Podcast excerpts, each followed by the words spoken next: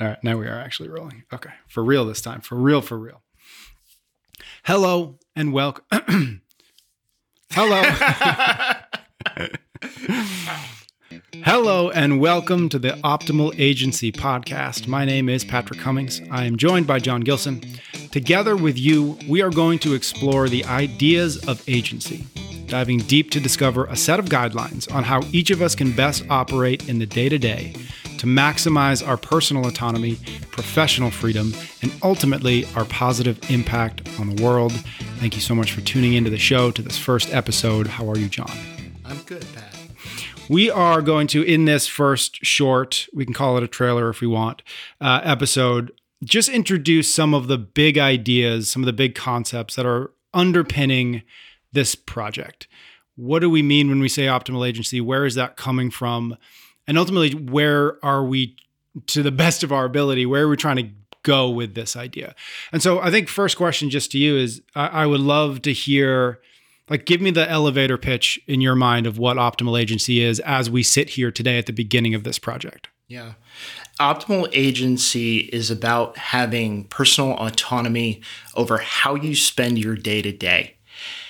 And it's about pursuing your dreams. It's about taking that time that you might dedicate to other people's goals and turning that lens in on yourself first and saying how do I get to do what I was meant to do? And from my standpoint, and I've thought about this a lot, there are three prerequisites to being able to have that level of autonomy and agency. You need to be healthy. You need to be able to move around the world uh, without illness, without restriction you need to have wealth. And I don't mean that in the Jeff Bezos sense. I mean, relative to your needs, you need to have wealth. You need to have more than you need. That is so that if you have a boss, when that boss calls, you don't have to jump. Or ideally, you can make that leap to not having a boss so you can spend more and more of your time pursuing your dreams with that optimal agency. And then the last element is time freedom. And I actually think that this one, time, is where most people are surrendering the most agency. Mm. They are filling their days, uh, they're filling their nights with not their own goals, but but those of other folks. Mm-hmm. And so this project is about teaching you the rules of health, wealth, and time, so that you can maximize your personal autonomy, your agency, so that you can have the impact you are always meant to have on the world, no matter how you define that. Mm-hmm. And one of the things that we've in in piecing those things together, one of we've we've come up with this, and again, I don't know what to call it other than a, a fake math uh, equation, which is when you increase or optimize your health, when you optimize your wealth, when you optimize your time freedom, what you end up with is this idea of optimal agency, and then and only then can you get yourself to a place of, let's call it practical, sustainable impact can you just maybe unpack that a little bit in uh, in any way that you you kind of didn't already answer? I think that we can unpack that by thinking about what impact isn't. Mm-hmm. A lot of people want to have status in society. They want to feel like they've contributed. And that's the ultimate goal of a life well lived is will there be a legacy? Will I be remembered? Will I have created something uh, in this world that matters? And so when we're young and, and idealistic, what we tend to do is say, that's my North Star. Mm-hmm. And we tend to believe that getting that North Star involves sacrifice. And it does of kinds, but we're willing to sacrifice our health, wealth, and time to it. Mm-hmm. And so somebody will take that job that pays $36,000 a year to work on the project with obvious social benefit. Or somebody will say, I need to help those less fortunate than myself. So I'm going to volunteer, uh, but I'm going to volunteer half my time. Mm-hmm. And so what ends up happening is that people optimize prematurely for impact without putting on their own oxygen mask first without making that sustainable and risk free. Mm-hmm. And so that equation maximize your health, maximize your wealth relative to your needs, maximize your time, then you'll have the agency, then go have that impact, mm-hmm. is simply helping people have impact in a more risk free manner mm-hmm. and in, in a way that says philosophically, it's okay for me to take care of myself first so that I can go help the world. Mm-hmm. Can you unpack the differences between, and this is something that you and I have talked about, between optimizing and maximizing, mm-hmm. right? Because you just said, because I think when I introduced, I said optimize each one of those. You said maximize, and so, and we're calling it optimal agency, right? So we've got, I think th- those two words are worth defining, at least as we see them. Mm. So uh, interestingly, you're right and I'm wrong. I want to optimize those things, not maximize. So the difference between a maximization problem and an optimization problem. Maximization is how do I have the most of this? Mm-hmm.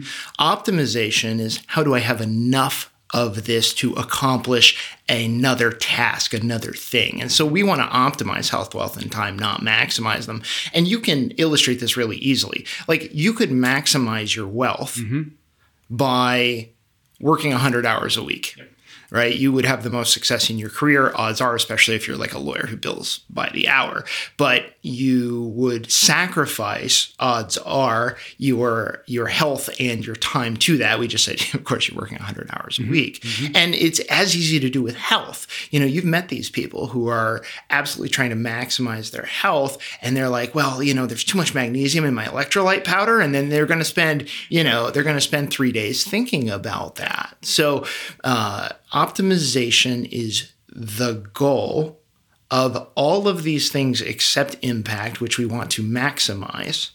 But we're going to pull the old bait and switch on how do you maximize impact. That's up to you mm-hmm. as to what level you want to do that on, whether that's just a personal level, whether that's on a family level, a community level, uh, you know, a, a state, country, or global level. And why aren't we aiming for maximal agency? Why is it maximum agency? Why is it why is it optimal agency? What is what is what does optimal agency even mean? Oh yeah, it, uh, so here's the fun philosophical part. You can overlay optimal as soon as you don't want to define what it is because you're acknowledging that it's different for different people. Mm-hmm. But the idea of optimal agency is that you are able to control your day to day to the degree that you need to to do the thing that you want to. So if I have a dream, let's say my dream is, is something relatively simple. Mm-hmm. I want to be a uh, I want, and this is true for me. I want to be a extremely dedicated amateur snowboarder. Mm-hmm. Right. And I've set that goal to go out 100 days uh, this season. Optimal agency to allow me to do that means that I have to have two and a half free hours every day while lifts are running, or in the case of my backcountry gear, well, at least the sun is up, mm-hmm. and that's not even entirely necessary. yeah. But I need to have two and a half hours to go do this every day. So my optimal agency for that goal is two and a half free hours in which I have the health to do that, mm-hmm. in which I've paid for the lift ticket or the gear, in which, of course, we've already talked about this. I have the time. I already own the vehicle. It's got gas in it. Mm-hmm. I can get up and eat and I can go out there and do it. So, optimal agency is defined relative to the goal. And if we can build your agency to a high enough level, we can insert almost any goal in there, your dreams, and, and help you achieve them. Mm-hmm last thing I want to talk to you about or ask you about is as we go here, as we go on the show, as the project continues, we will continue to go come back to the rules of health, the rules of wealth, the rules of time. And even beyond that, there are the behaviors that that following those rules then bring you to. Um, we're going to unpack them slowly and continuously here on the show. But uh, can you give us a high level sense of like why rules? What do they look like? Why do they matter? Sure. So I sat down and wrote six rules for each of those elements of agency. There are six rules of health, there are six rules of wealth, there are six rules of time. Why six? Uh, I ceased to add value at seven, and I didn't have enough space on the page at 5 mm-hmm. And the point of those rules w- was not originally for other people, it was for me. It's an operating system. It's to say, if you are confronted with a decision that asks you to make a choice around one of these elements, how should you decide? What should your rubric of decision be? Mm-hmm. And so, for instance, rule number one of health is build your cardiovascular capacity and muscle mass. What putting that rule down meant for me is that if I ceased for three days in a row to work out, I was disobeying the rule by omission. Mm-hmm. And so it stood as a reminder that to maximize my agency, I needed to be healthy, and to be healthy, I needed to be consistent. And so, by extension, these 18 rules, I put them all down to say, John, you need guidelines. You need external things external to yourself to motivate your behavior. And what I found through laying those out and executing them is I've been very successful in creating my own agency to a level that's satisfactory to me. And I also found that those rules are universal enough that they'll apply to your life, Pat, and our listeners' lives to the degree they will to mine as well. Rules are uh, rules are to some degree meant valuable because they force you to to bump up against them, right? Why why is it important that they're rules? Why aren't why why aren't they suggestions in hmm. your mind? Yeah. Uh, the forcing function of knowing something as a rule versus a suggestion is is very high. Okay, so let's go by analogy and say that I suggest you go 40 miles an hour around this curve. Okay. Can you go 50 miles around uh, that curve? Probably. Can you go 30 as well? Yes. Can you go 65? You might end up in the ditch. Mm-hmm.